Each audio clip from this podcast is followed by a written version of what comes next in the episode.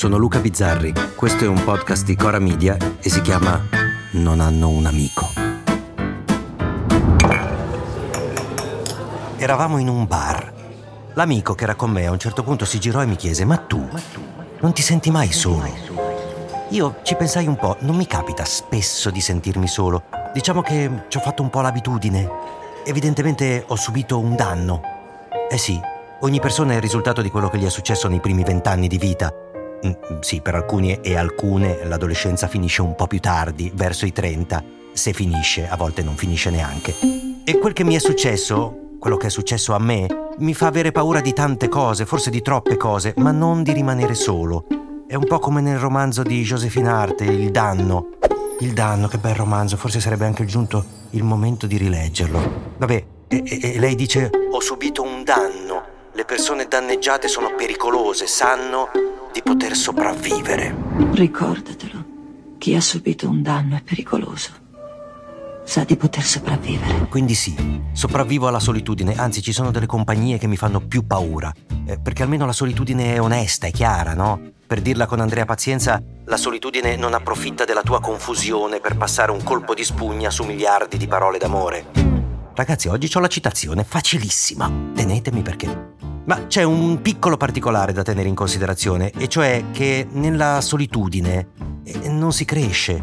La crescita è sempre il frutto di un confronto, di una condivisione, anche di uno scontro. Qualsiasi tipo di crescita umana, culturale, affettiva, necessita dell'altro, di un altro al quale riferirsi o al quale riferire. Ma più mi guardo intorno, più mi rendo conto che invece viviamo l'epoca del monologo. Non esiste più nemmeno il dialogo.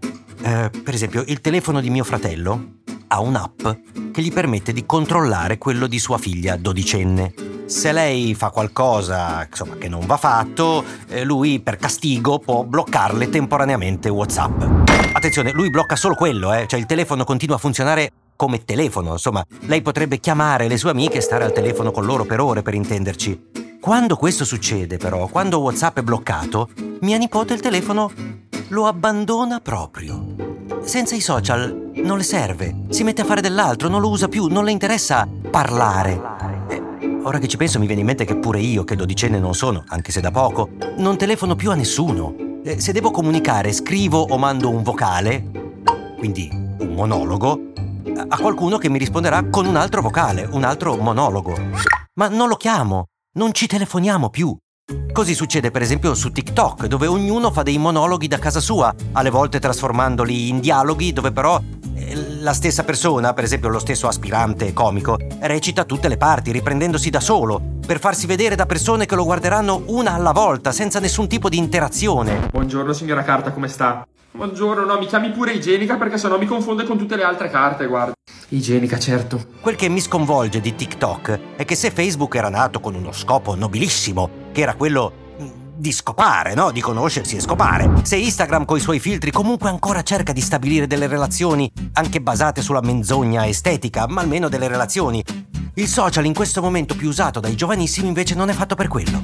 È un palco per attori monologanti, nel quale è proibita qualsiasi forma di aggregazione, di incontro, in cui la ripetizione ossessiva di gesti, balli, smorfie si alterna con i primi piani di persone che parlano dalla loro stanza, dal loro bagno, dalla loro camera. Eccoci qua, caratteristiche della mia ragazza ideale. Io non ho paura della solitudine, anzi, io non ho paura della mia solitudine. Comincia a farmi paura quella altrui, quella di chi sta crescendo, perché mi pare una solitudine indotta, senza il danno iniziale. La solitudine di chi non sa di poter sopravvivere se non ripetendo all'infinito se stesso, in una dipendenza pericolosa, come quelle che si cerca di impedire per legge, ignari del fatto che si possono solo cercare di comprendere le dipendenze. Sarebbe già un passo avanti nella risoluzione del problema. A domani.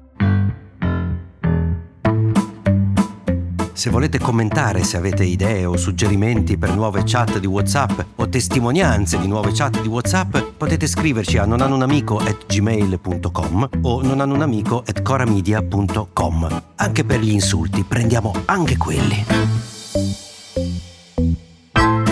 Non hanno un amico è un podcast di Cora News prodotto da Cora Media. è scritto da Luca Bizzarri con Ugo Ripamonti. La cura editoriale è di Francesca Milano. La supervisione del suono e della musica è di Luca Micheli. La post-produzione e il montaggio sono di Cosma Castellucci. Il producer è Alex Peverengo. Le fonti dei contributi audio sono indicate nella sinossi.